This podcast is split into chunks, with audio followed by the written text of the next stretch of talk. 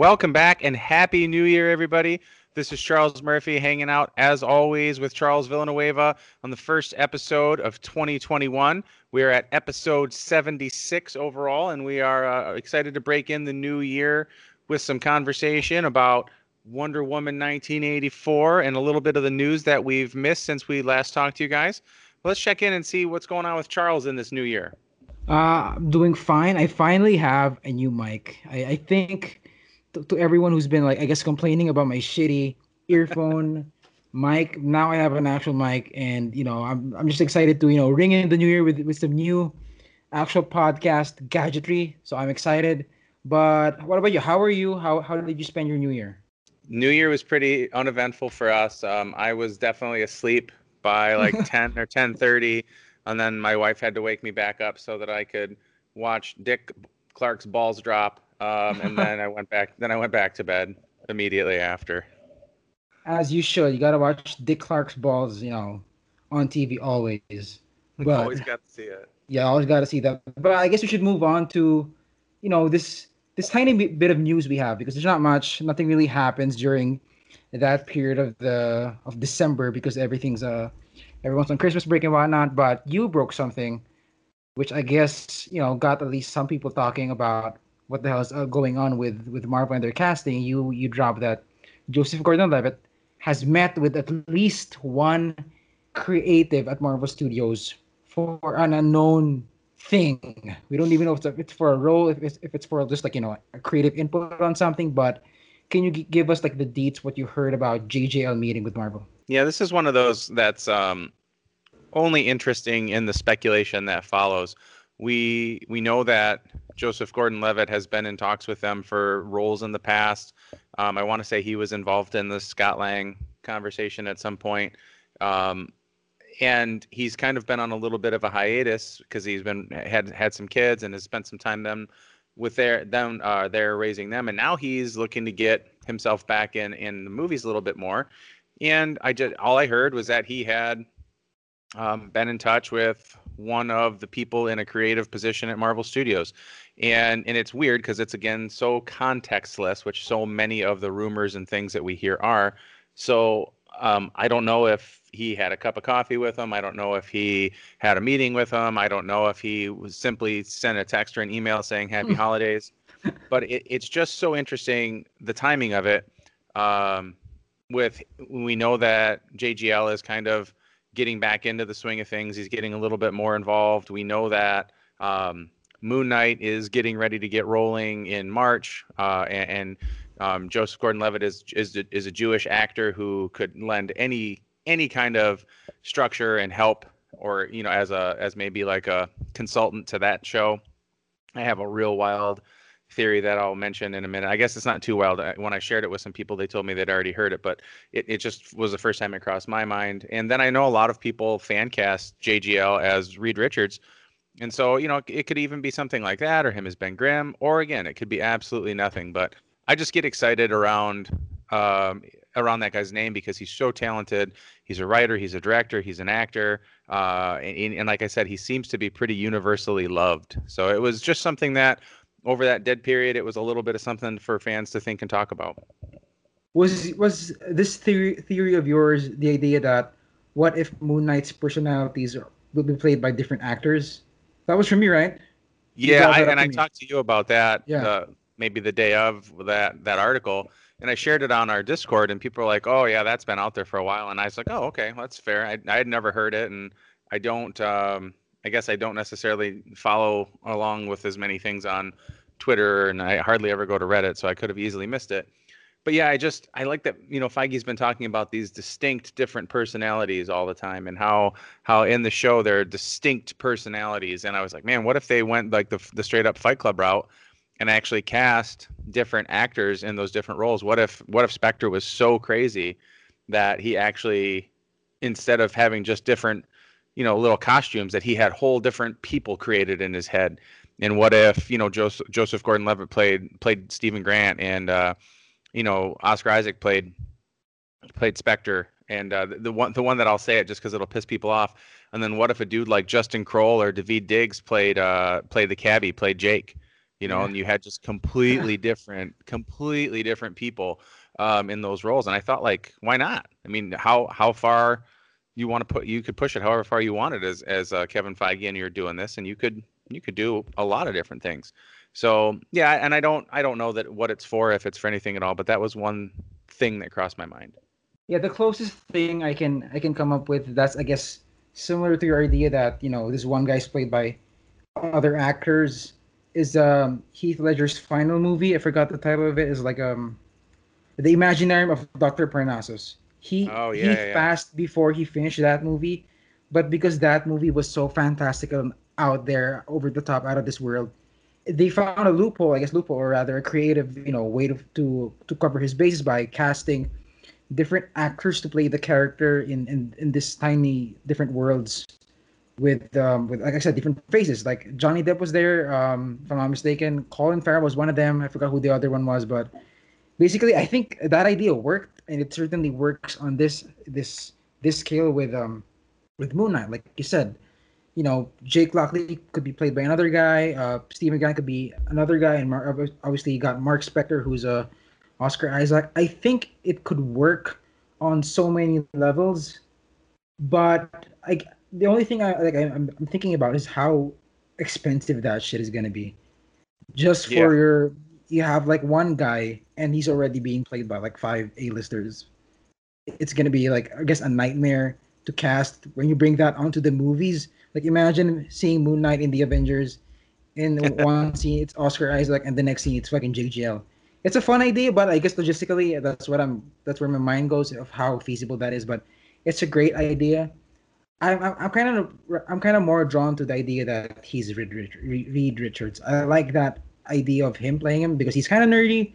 He he has that goofy charm to him that I always. That I think that Reed needs to have, and he kind of fits. I know he was um, what's his name in in Dark Knight? He was Robin. But, you yeah. know, that, that really isn't amounting to anything right now. So I think at this point, because he's, like you said, he's getting back into the swing of things. He's he's he's been on a hiatus, at least for, for big movies and whatnot. I think it's high time for him to, to return. And I think Reed Richards is one of those roles that would be really, really great for a J G L resurgence.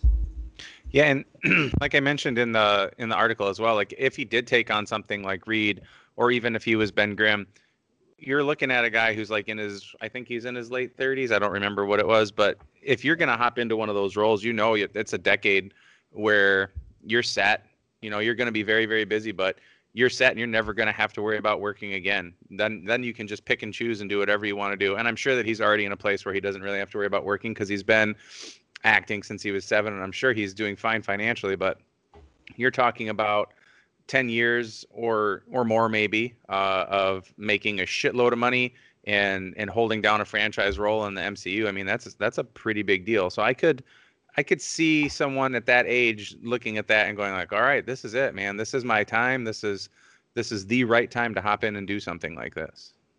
It says on Wikipedia he's thirty-nine. He looks fucking. He honestly looks my age. twenty-five. Yeah, he's, he, he, he's. It's so crazy how how young he looks. Like, I kind of, I'm I'm trying to, like, I'm looking at his photo, I'm trying to imagine him as Reed. And depending on what route they go, like, if he's thirty-nine, I could see them making Reed twenty or something. Just because of how young he looks, he can get away with playing, you know, early adult Reed rather than, like, middle-aged Reed. Which I guess works because right. he's a great actor, too. So it's not going to be a problem regardless. So there's that. Uh, moving on. Uh, an image from the set of WandaVision leaked a couple of days back, I think a week ago or something. And I guess you should take take the take the wheel on this and elaborate on people with just what leaked, because we may have been pre- privy to that months back. Yeah, yeah, it was interesting to see it show up. Um, it was really just a picture of Vision standing out in a field, and if we're understanding it Um, correctly, I don't know where it where it came from or how it how it made its way out into the public, um, because I think it's something that certainly shouldn't have.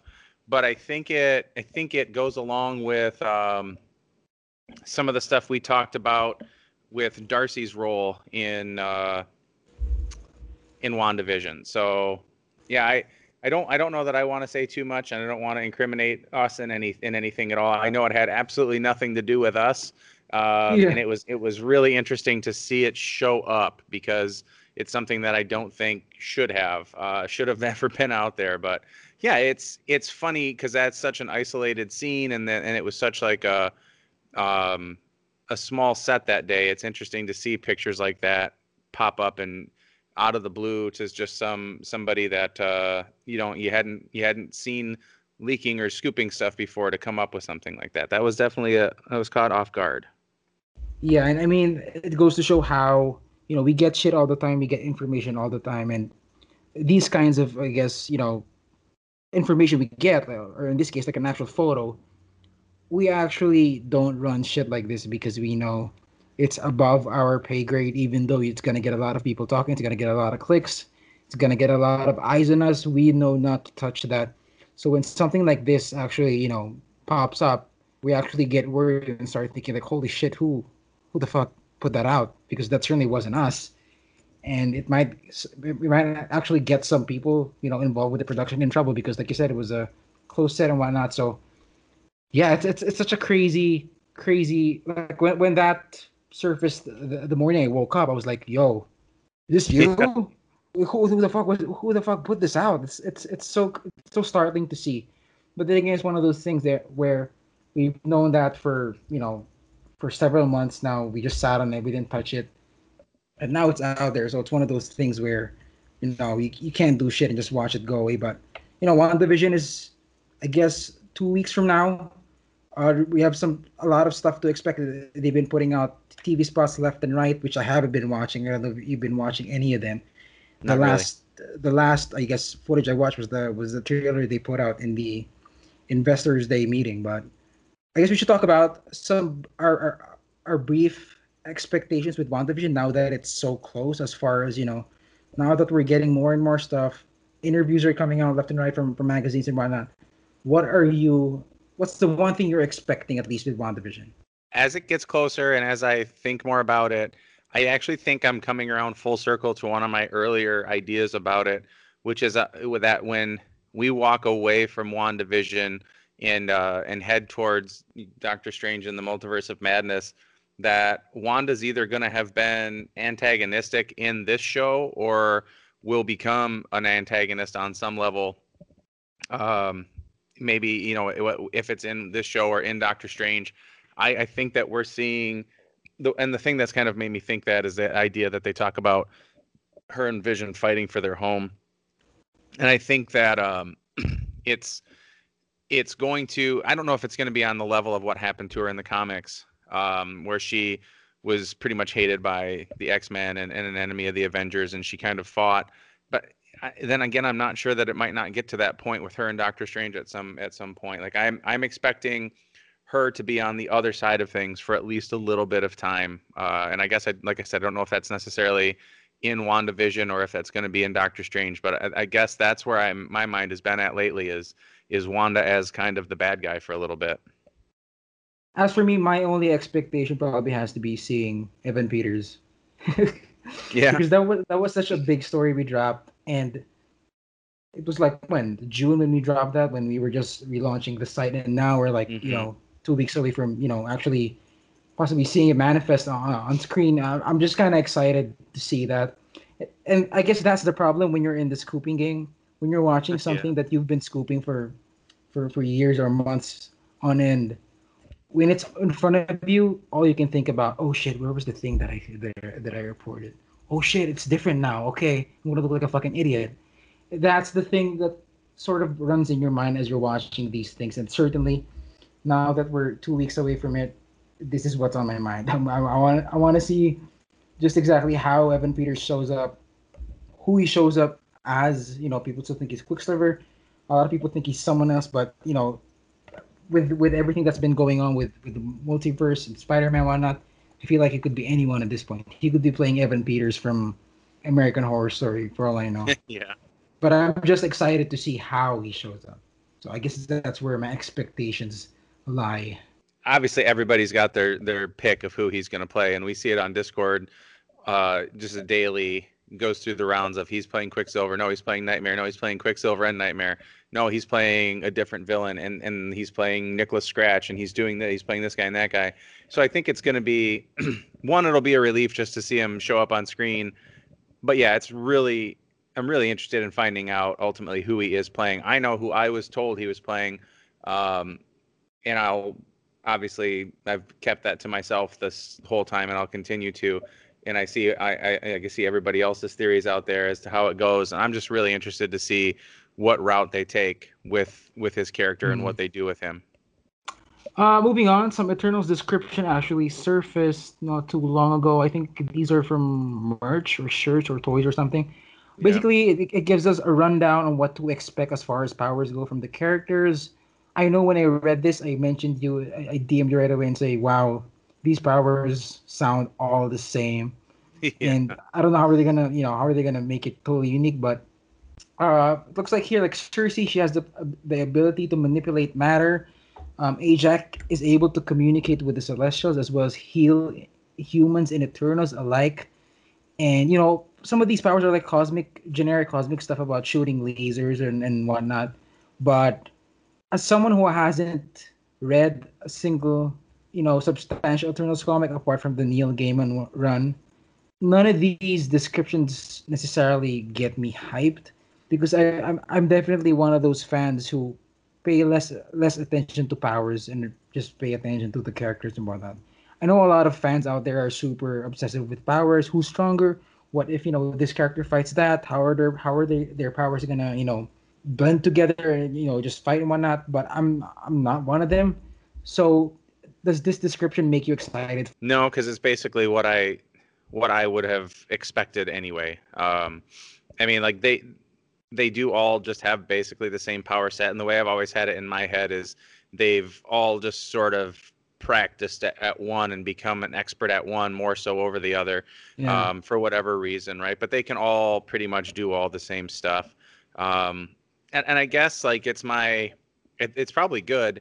It's my feeling in general about all the Eternal stuff, like this this leak of their powers, the Lego stuff, um, the the Marvel Legends that leak.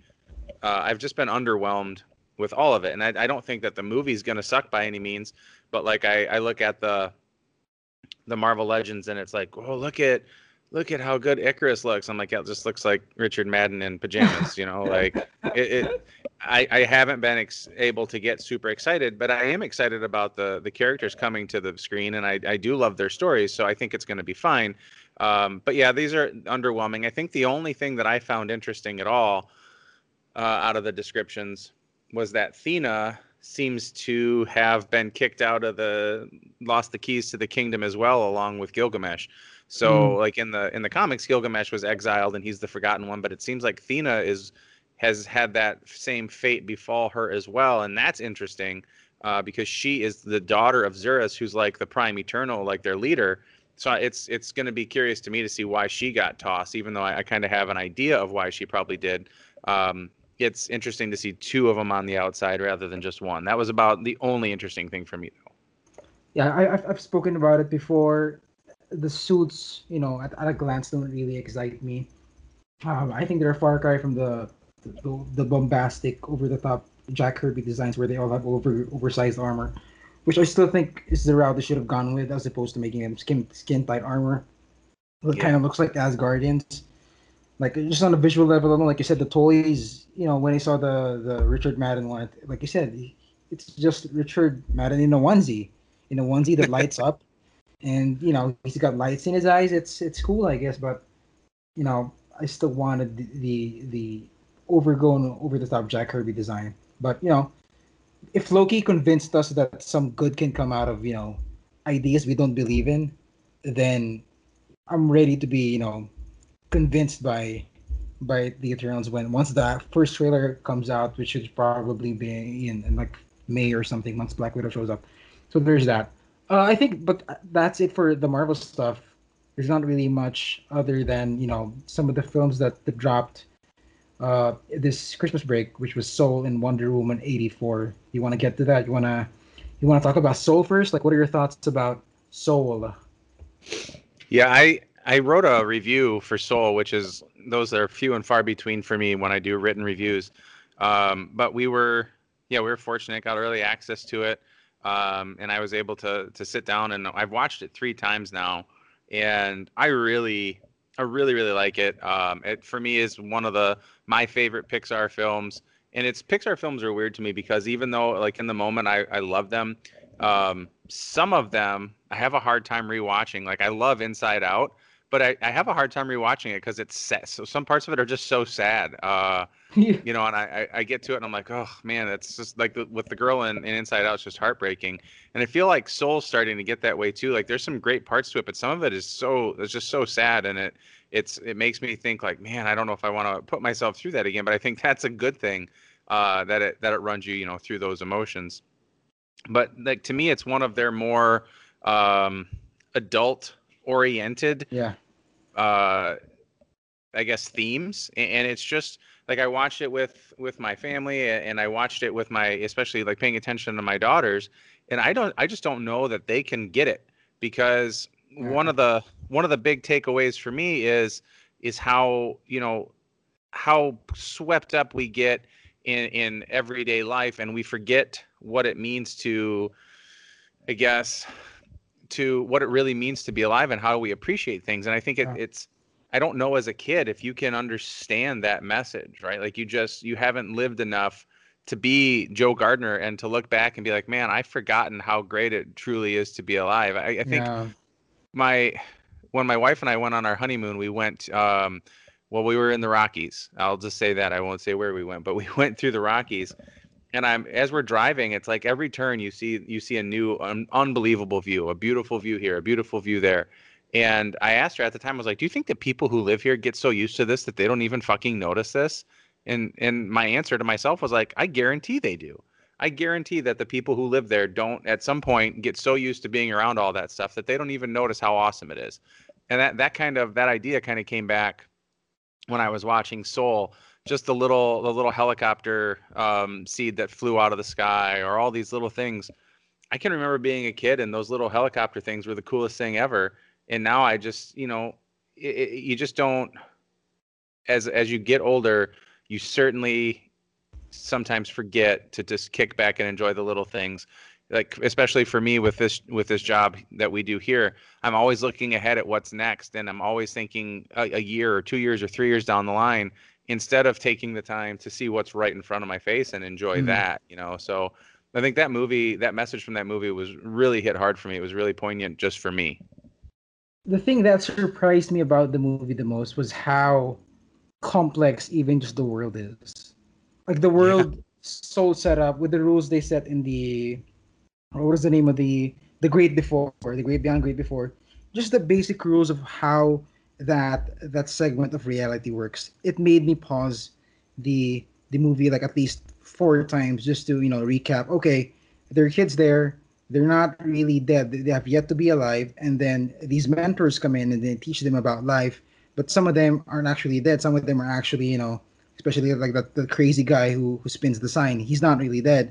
And there's some guy, one of them is like living in the Philippines and whatnot. It's so, it's so crazy.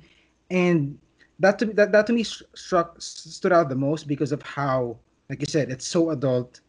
Like I can't imagine a kid actually enjoying this apart from the, the, the cute visuals and the, the great before. It's so deep. It's so like it, it's for people like you and me who, you know, who, who have undergone some sort of life existential crisis about what do you, what do you want to do? What am I going to do like for the next ten years, five years and whatnot? And yeah. you, you kind of hit the nail on the head. With specific, specifically with how important it is to, to live in the moment. It's that big realization in the end where where Joe Gardner realizes that he's always been frustrated about his career. And obviously I can relate to that as a musician where you're just waiting for that big break. No matter how hard you try, it feels like your your, your big break is only like one one gig away. I, re- I relate to that so much.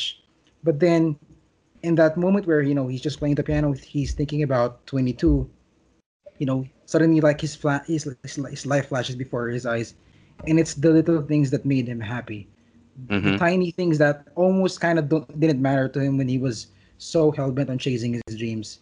And that kind of shit, you know, it hits hard, especially for someone like me who's a musician as well. It's just so crazy. And even that moment where twenty-two is staring at the like the, the trees, the the, the trees, fall, the, the, the leaves falling from the trees, and when the, I guess it was a butterfly wing that fell on the, the floor, and she just, you know, finally realizes what it's like to be alive. It's one of those things where like, oh shit, so this is that kind of movie. And it's so, it just hits really, really hard. Yeah.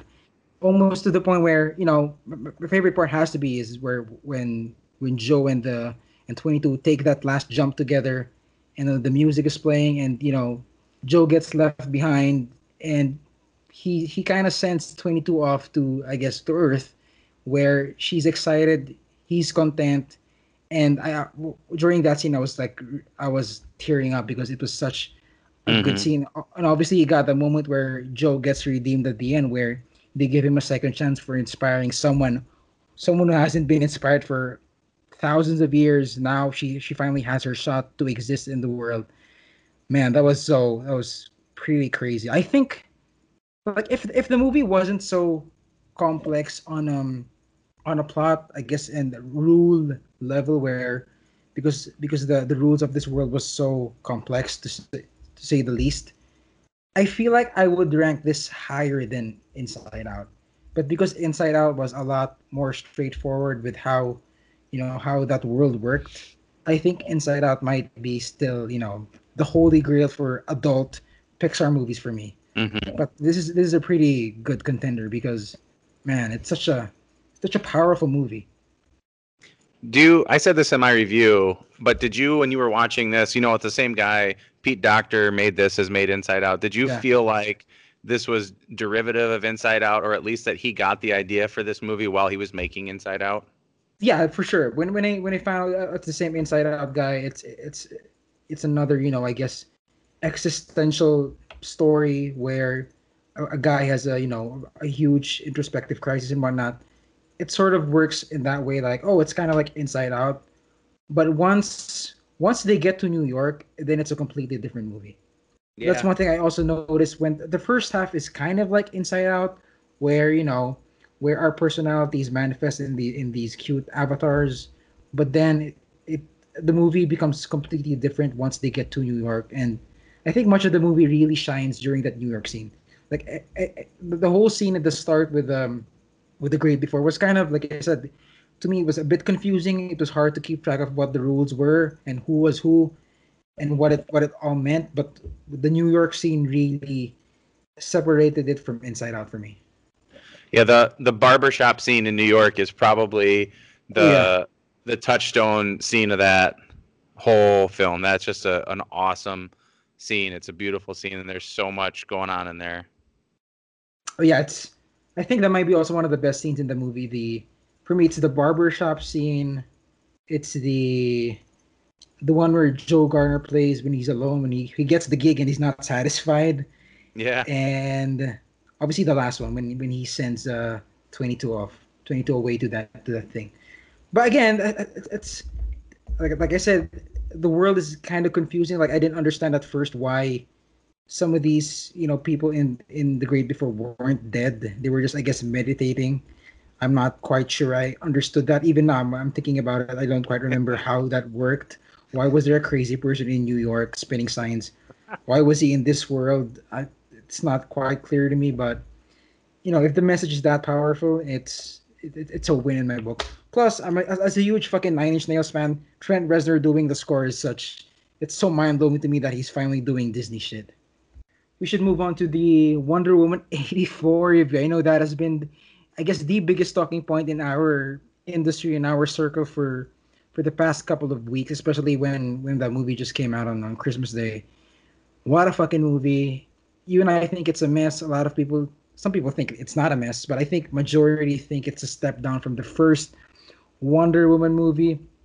I know you, you you've talked about it in detail with me and with, with other people, I guess, on Discord and on Twitter. But to our listeners, what did you think about Wonder Woman eighty-four? Yeah, I it was a it was for me probably three or four different times during it. I was like, all right, here we go. It's finally going to pick up. and then it, it missed again. It, it, it like would stop and start and stop and start. And I, I, I guess the way that I broke it down on Twitter is the way that I, I have it best in my mind. And th- there were there were for me, like, Pedro Pascal's performance was awesome.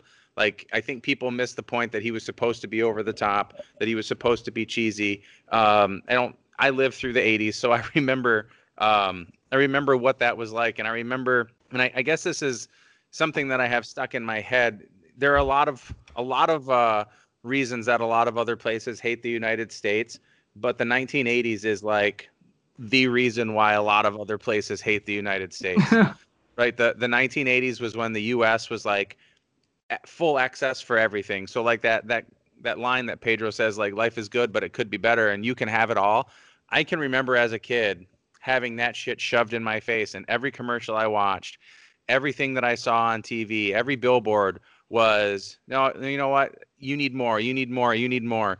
And and it's just like, that's obviously what what the one of the themes of the movie is. So I was fine with all that. Pedro was great. I thought Gal was fine. I think she's, as far as giving consistent performances um, among the actors in that D C universe, I think she does the best. I think she's been she's been the same consistent level of good in everything she's done. I thought Kristen Wiig was awesome in what she was given to do, but I felt like un, for unknown reasons, she was not given enough to do. I, I think the way I described it on Twitter was that she was kind of written into a corner, and um, you know, her as as she was Barbara and she was changing. Obviously, she was losing her mind a little bit. There's obviously like there's that cost for that wish, and then just when she turned into Cheetah and she should have been awesome, she just was not, and she was just wasted. And and I just felt like that character. And I know they're saying maybe there'll be more of her, but that character was kind of not written great. So those performances were fine, and I always like Chris Pine. I don't get the whole body swap thing, but I'm not going to spend a lot of time on it. So I thought the performances were fine, but then at the end of the day, like the writing and the choices that were made in the plot um, just made it such an uneven thing. And, and for all the good action scenes that there were, you just can't, I can't explain away some of the choices in the writing. I can't explain away some of the choices with the plot. I don't get, um, you know, how at the end of it all, Pedro Pascal's Max Lord gets to almost, put, he puts the world into a nuclear war, and then everything is just be- forgiven. He's he gets to hang out with his kid now, and everything's great. Um, yeah. Diana ends up basically right where she started. She go she there's nothing there for her. She the only person who comes out ahead is the bad guy. I just I can't I can't say that this is a good movie, um, despite those really good performances, because I just had too many problems with the plot and the and the writing. Yeah, left and right, this movie makes a lot of fucking insane decisions. Like you said, with the body swap stuff. Some people have equated that to rape and whatnot. Some of the optics in seeing Gal ride a missile to save a bunch of Egyptian kids was, you know, a lot of people have pointed out to be one of the, one of the most insane im- imageries in, in, in, in films to date. It loses loses its steam right away. I guess I, to me, like even when it was about to enter the second act, I could tell like they were sort of scrambling on where to bring this the story. Because there's not really much to it. The pacing is all over the place. Like, you think something's happening and then it doesn't happen. They build up to something, but it doesn't really go anywhere. Like you said, it, it sort of starts and stops and whatnot. Yeah, but that it, killed it's, me. It, it's just such a crazy film where it doesn't really come together in the end. Like, the first scene where, you know, when we see her origins and, and, and with the Amazons and whatnot, even I felt felt like that was a bit tacked on because it doesn't really, you know, substantially pay off to what exactly the film is telling us. Someone said to me that that that moment was to show that Diana was shouldn't cheat, shouldn't you know, have her easy way in life, but that, that that doesn't really necessarily amount to to what she experiences in, in, in nineteen eighty-four because, like like with all the crazy decisions here, she doesn't necessarily have her own. She doesn't have agency. She she goes out of her way to to to fight uh, Maxwell Lord, but when it comes to like saving Chris Pine, she's kind of like, no, I don't want you to leave me. I don't want you to leave me. I don't want to. No, I haven't loved anyone. I'm not. I'm never gonna love anyone again. It's like, did you not learn anything from growing up? Yeah. It's such a crazy, crazy decision to treat the character that way, and and Kristen Wiig gets wasted as soon as, you know, as soon as her powers sort of come for her. She starts off very, very interesting. She, she Kristen Wiig's practically playing herself in the first twenty minutes of the movie, which is always good. She's very entertaining in that way. But once, once she starts getting her powers, once she starts beating up people on the street, once she has that fight in the White House with Diana, it's like, that was a fucking terrible fight scene. Yeah, it was. It was so bad. It it, it doesn't really, like you said. Once she once she becomes as she becomes Cheetah more and more, she kind of loses that magic the character had when when you meet her at the start. It goes away. When she becomes full blown Cheetah, she's practically a non-character. She's a non-entity, and they don't even give us anything that, you know, that sort of links her to the transformation of Cheetah, other than the fact she wanted to be an apex predator. Like, what if she became a crocodile instead of a fucking cheetah? Or a great white shark. A great white shark or a fucking, you know, those those are apex predators. So I don't know why she became a cheetah. It doesn't make sense. Some of the wackiness didn't necessarily ring for me. I know, I know a lot of people think that the wackiness in the slapstick comedy was, a, was I guess, a nod to how films were in the eighties, particularly mm-hmm. some of the, the action films in the eighties. It was very, very silly, shallow, and, you know, like I said, slapsticky. That doesn't necessarily pay off well here because it's it's one of those things where it feels forced. Like they wanted to, they wanted this movie to be eighties. So what better way to have that eighties vibe than to have some, you know, silly fight scenes in the in the mall where, you know, the bad guys are slipping around and whatnot. It's so so fucking stupid, and the eighties part doesn't actually amount to anything substantial in into the themes. A lot of people have pointed that out. You know, like you said, eighties was the decade of excess and whatnot. They they kind of tacked on the eighties part just to give Pedro Pascal that sort of greed is good, Gordon Gekko yep. angle for for for being like a like a like a white collar criminal. But it's one of those things where it's so superficial. It's like in the X-Men films when when they set, set the was it Apocalypse that they set in the eighties. They wanted that to. I feel like they wanted that just just so Sophie Turner could make a Boy George joke. Like it's it's nothing really substantial, the same way like the in in First Class where the sixties, the, the height of the, the the the Cuban Missile Crisis and whatnot, that that stuff really played a part in the story. Where well, this one it doesn't really, you know, play any play any part in it. And now we're getting Wonder Woman three, so it, it's such a weird direction to take the character, considering they had so much good stuff as the foundation. Wonder Woman, the first movie, while it wasn't necessarily like the like the Black Panther of that, you know, it wasn't necessarily like a cultural touchstone. It was a very, very decent movie that had a lot of decent parts, that had a decent foundation that they didn't have for for for this this sequel, which is a bummer, but. I don't know. With when, with one with Wonder Woman three, are you expecting something different? At least, like, do you want them to set it in the present day, or do you want them to go for another pointless period piece? I'll say I want to say this really quick about the nineteen eighty-four thing. The you you and you have to have, have thought about this at some point too. There, if you're going to set it in eighty-four, and like you said, the they didn't the setting didn't do much. Um, the most nineteen eighty-four thing that you saw in there were like the parachute pants and the dudes breakdancing. But yeah, there was there was other than that, there was no real effort to like ground it in the actual pop culture of nineteen eighty-four. And you like they could have gone to the movies and seen Footloose. They could have played like what Prince when Doves Cry came out in nineteen eighty-four. Um, Van Halen's greatest album, maybe with Jump and Panama, came out in nineteen eighty-four. Uh, there's just like all that music of the eighties, right? Like yeah. There's none of that. You could have done the Cars. You could have done, you could have done some Queen stuff. You could have done so much stuff. Like if you're going to set it in nineteen eighty-four, you got to try to ground it in that a little bit more. So I guess for me, if they're going to, they're, they're going ahead with Wonder Woman three, that announcement was made, I guess maybe just a couple days after, um, after the release. There, I would hope that they would just bring it up to speed in modern day and not do another period piece. Um, it, it's like you said with the with the X-Men films and the other one, like the like setting Captain Marvel in uh what was it set in nineteen ninety-five. Yeah. Other than other than letting us know that Carol's a little bit older than what we thought, and letting um, Monica Rambeau grow up, Marvel kind of did the same thing with, oh, with yeah. that. There was no, you know, it.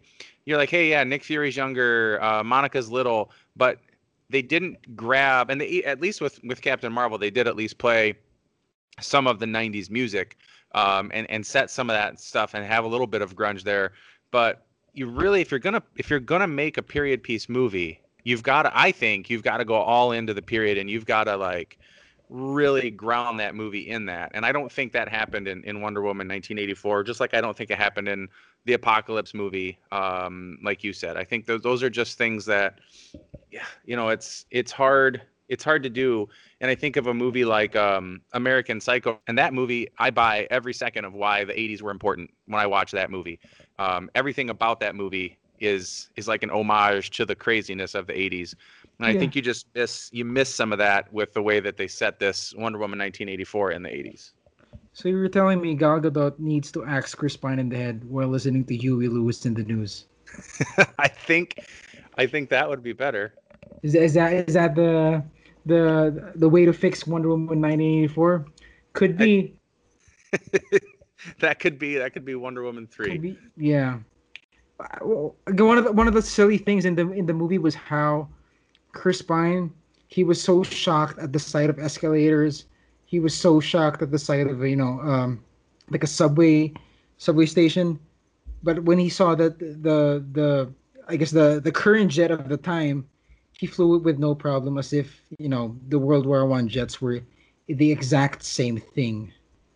It's one of those things that I'm surprised that got past the the producers and whatnot. It, it it sort of makes me question how Geoff Johns continues to write for films and whatnot. I think he should be... He's a very, very talented comic writer, but as far as films go, I think it's clear that he doesn't necessarily have, you know, I guess the, the, the, the correct pulse on how to adapt a comic book. It's like, I guess... It kind of makes sense when you think about it, how Kevin Feige wanted to get away from the Marvel Creative Committee, a committee that was run by some of the best writers in, in comics of the time. It kind of shows how there's sort of a disconnect with, with the with that with that circle and the circle of filmmakers that that make these movies. There's a weird disconnect there that just because you're an amazing comic writer, that doesn't necessarily mean you're gonna end up writing amazing screenplays. Which is a weird, I guess. It's a weird thing to, it's a weird disconnect to have, but I guess that's how it goes when you're in that, you know, when you're in that writing bubble. Yeah. And I, I can see, you know, Johns is a, a huge part of all of the creativity going on at D C E U. Um, I mean, he's got his hands on just about everything. So I don't, I don't know if it's, I guess that was one of my other criticisms of the film is there were parts of the movie that certainly seemed like they were not written by the same person that wrote other parts of the movie. And I, I had a hard time when I watched it thinking like th- these ideas came from the same person. There was, it just really seemed like there were too many too many different voices in that script. Does Maxwell Lord have the same power set in the comics? Because I've never heard of him until this movie. Even my dad, who's who's who, who watched it with me, he only knew Maxwell Lord from the time Diana killed him in. I forgot what, what arc that was, but well, was he close to his comic counterpart? I, The only Maxwell Lord I know is like businessman Maxwell Lord. I don't know. I, I don't haven't read enough Maxwell Lord in the comics to really have a, an idea of mm. who he is. But I, I just remember him being like a greedy kind of shady businessman guy. Yeah, some of the Wish stuff, like we I was we were talking about it as, as I was watching it. Like some of the rules with how the monkey paw wish thing happens doesn't make sense. Like, some of these wishes, like, manifest out of thin air while Chris Pine has to inhabit some, some guy's body. It doesn't make sense with how it all pans out. Why is why is um Maxwell Lord dying the more he wi- the more he makes wishes come true? It's not really clear. There's so much here that that, that, that doesn't really make sense. And in a, in a world where the Infinity Stones actually make sense, or at least have some semblance of, you know, sensibility, like it somehow works despite them being the most powerful objects in existence. Somehow those things make more sense than this stupid, you know, monkey paw thing that Maxwell Lord has. Like, what the hell? Yeah, no, it was, it was definitely weird. And then I guess he could pick and choose when he took stuff away from the people yeah. for granting them the wish, but he he maybe didn't have to take stuff away. I don't know. It, it also seems like he can't have, you know, the same person make two wishes like consecutively. Like he was talking to the, um, then he like asked his uh, his staff member like if he, hey, what do you want to do? You want a car or something? Like, yeah, I wished for a car yesterday. Oh shit! Then fucking Maxwell Lord ran away because he he couldn't have that guy's wish come true. It's not, it's not entirely clear. And honestly, yeah. the fact that the wishes were such a big, you know, component of this movie, it kind of shows the uh, the lengths they were taking to make this movie feel like a silly, silly slapstick affair. Like fucking wishes, really? He definitely, when he talked to that guy, I got the sense that he couldn't grant one person two wishes, but then he turned around and gave Kristen Wiig's character a second wish, right? Oh my God, now I hate this movie even more. And it was so weird during during that time when he was like tossing out wishes like Oprah. I think he was like looking at the T V. Like I don't think he there was anyone else there with him, or I think everyone was like knocked out or something. So I'm confused how Kristen Wiig became a cheetah from that moment. Like was was Maxwell Lord looking at a cheetah on the, the Discovery Channel and said, "You're gonna be her." Like it's it's it's so unclear, and the fucking Amazonian costume that she had that was like I guess the most powerful weapon on Earth gets destroyed by Cheetah like an, a minute into their fight, and then the powerlessness of Cheetah in the fight after that, right? Like she she just shredded her armor, she swung around a little bit. You spend all that time to put her in that role as this apex predator and be a badass, and it was just really just just disappointing at, when it comes down to it. I guess the only cool thing was seeing Linda Carter at the end. That was a that was a fun. Uh, that was like, oh, that's kind of cute. That's cool. Giving props to the O G, but man, apart from that, like it's so hard to be excited to watch this movie even again. Like, yeah, I've I, I've watched it three times now, and I'm probably that's bad wow. enough for me. I'm pretty sure. Like I, Captain Marvel, I've only seen Captain Marvel once ever, and that was in the in the theater. So I guess. Uh, I might lump this along with Captain Marvel, but even I can say at least Captain Marvel is a lot more watchable and a lot more sensible than this one. Like once they, once they, once they went to visit that um, that Jamaican expert on, he was like, he was an expert on all things mystical. Like how, you know how Diana was in like Egypt five minutes before, and then yeah. she, sh- she just pops up there, and even even Kristen Wiig's like, oh, you're here. That was fast. Like, oh my God, that was one of the worst exposition dumps I've ever seen. Like, exposition dumps are normally a stupid thing. Like, even in Captain America, the Winter Soldier, once Zola goes on his long-winded speech on how Hydra came to be in the modern day, even that was kind of silly, but it also at least pays lip service to to Zola's character in the comic as a robot. And it also, you know, it's it, it it's a key moment in in the Captain America mythos. Well, this one, they just visit some random guy in, in, in, his, in his basement, and that's where it all happens. So it doesn't really, again, amount to anything exciting. And it's just, ugh, it's so annoying. Like, they don't even address how, like, Kristen Wiig never has that realization that, oh shit, Diana is Wonder Woman. She never has that, you know, she has that sense of wonder at the start where, you know, she's hanging out with this hot girl who's who has everything. But then that sort of goes away once, you know, once the movie starts to happen. So it's yeah. one, again, one of the one of the many things that make this movie really, really bad. And I cannot wait to see how how they steer Wonder Woman three in, into a better direction. Maybe they, they need to get rid of Geoff Johns. Maybe maybe they need to get a new writer in there. But it can't I... be it can't be like the same outcome as Wonder Woman eighty-four. I think the. That one of the things that I thought of, like the first movie, actually just watched, Arlen and I just watched Wonder Woman again last night, the first one, and I, it was just so much more intense, and I, it's still one of my favorite D C movies. Um, I think Man of Steel, Shazam, and Wonder Woman are the top three for me. I don't know that I have them in order because I haven't watched enough of them recently, but I really, I really still like it, and I even, in watching it again, I even like the end of that film more than I like the way this one ended. And I had problems with the end of that film um, when I first watched it. So I think there's at least, you know, there's a path to to getting back to that. It's it's just one movie that you, you can hopefully look at as a little bit of a speed bump, um, you know, in in the Wonder Woman trilogy. But I think there's there's that, that notion that that first movie was was good. It was a, a better movie than this by all the different metrics you can find online. Um, and I think people just in general will tell you they enjoyed it more.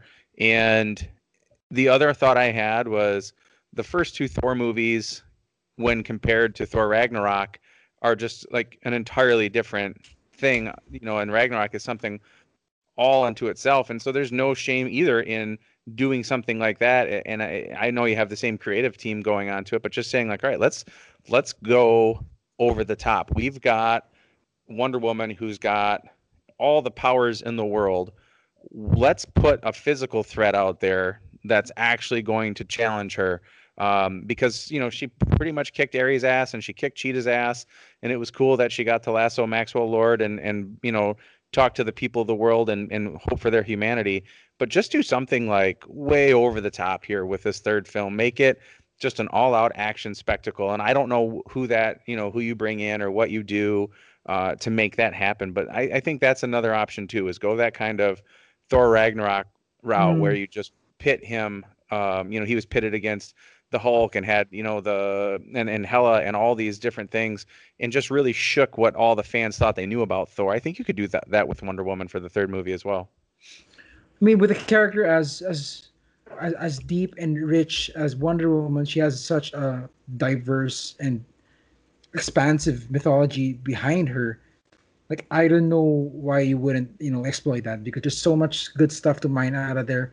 You know, the Greek gods and whatnot. I'm surprised that they didn't even tie the, or rather, they didn't, they didn't even explore the, the idea that, you know, like Diana, obviously, you know, she she talks about it explicitly that some of the Greek gods had some stuff lying laying on Earth that, you know, that they're still using to, you know, mm-hmm. to, to spread like their, their influence. And I'm I'm surprised that that didn't really amount to anything in the movie. I thought like a Greek god was gonna like possess um, uh, Maxwell Lord at the end, but doesn't happen. So yeah, I think they should they should harken back to what made the character, what may, or rather what makes the character so interesting is is her the, mytho- the the mythology that comes with her, and to explore that and to, you know, give that justice the same way that, you know, Thor, we we got Hela, we're getting gore, you know, for the most part. Even though, you know, Dark World was bad, they tried to at least explore some of the mythos he had with Malekith and the Dark Gods and whatnot. Even though it was a shitty exploration,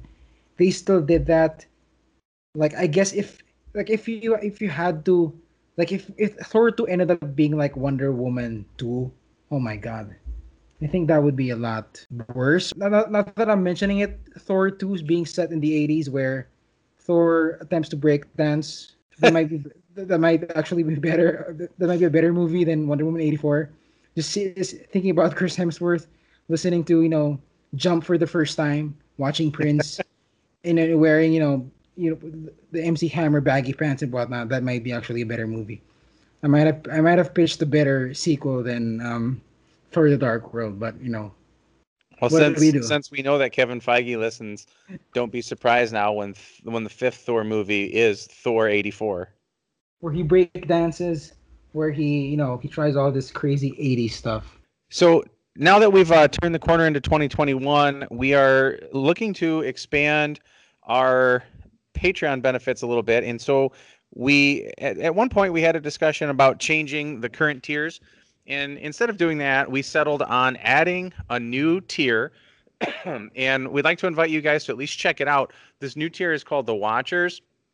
And beginning with WandaVision on uh, January fifteenth, we are going to, through our Discord, host four different WandaVision watch parties.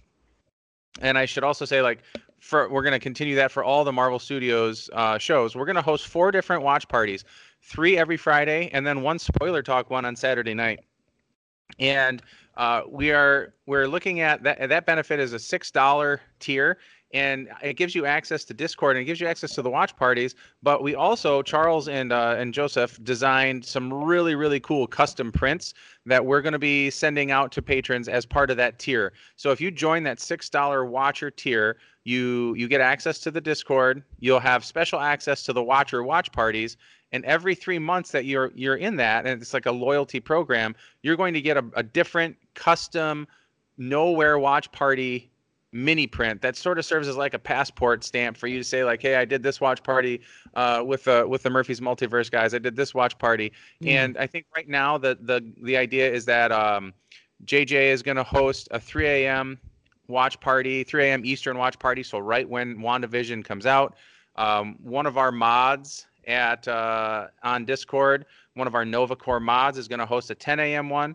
Uh, superhero theorist Eduardo is going to host a seven thirty p m one on Friday, and then on Saturday night at ten thirty p m so we can get a little bit more of uh, the whole international audience in there. Joao is going to host a spoiler talk one, and so we're going to try to continue that every Friday um, and Saturday all the way through twenty twenty, twenty-one. Uh, sorry, through twenty twenty-one as. Um, WandaVision, Falcon and the Winter Soldier, Loki, What If, Miz Marvel, and Hawkeye all come on uh, streaming through Disney Plus. So we're we're excited to offer that. We've put in um, a lot of thought into it, and we thought that was an awesome way to go. So we hope you guys check that out and think about joining. And again, that um, anyone that joins our our Patreon is is really helping to support the team here, uh, all of our writers, and helping us continue to to try to produce all the great stuff that we're trying to get out there for you guys.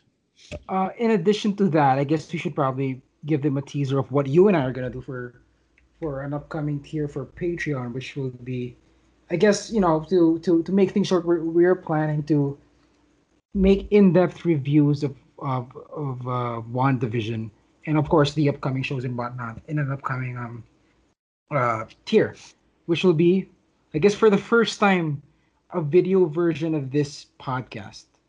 So, if you if you've been dying at least to watch me and Charles talk, hash it out, and just not hear our voice and actually see us, you know, do it, I think this might be the tier for you. And uh, we might we might we might put out a sticker that, that, that comes along with that. You know, just sort of a similar to to the to the Nowhere Prince. Think of it as like a, a loyalty tier for, for a loyalty award for, for participating in that tier. So we're still we're, we're still we're still working on that and making sure it's ready for for um, the actual WandaVision premiere. But that's at least what's happening in the in in our Patreon world. That's our that's what's next. Yeah, and we're we're really excited about that. We're going to call each of those episodes. Um, well, the, the tier is going to be called the Cardinals of the Magus, and the and the episodes are called the Church of Universal Truth. So uh, if you guys are up on your Marvel Cosmic stuff, you'll be able to to watch episodes of Charles and Charles, the Church of Universal Truth, where we are going to do some video reviews, uh, starting with WandaVision. So we're really excited about that. We'll be we'll be um, finalizing all the plans for that and adding that tier, I think, next week, just in time for you guys to uh, to get going on WandaVision. All right, guys, that does it for this week. Uh, we thank you for joining us again and kicking off twenty twenty-one with us. We will uh, be talking to you guys again very shortly. And like we said, uh, so many exciting things coming up for us in this year, including the, the changes we've made as a team. And we're hoping to take you guys along with us for the ride. We appreciate all your support, and we wish you guys the best twenty twenty-one that you can possibly have. Bye.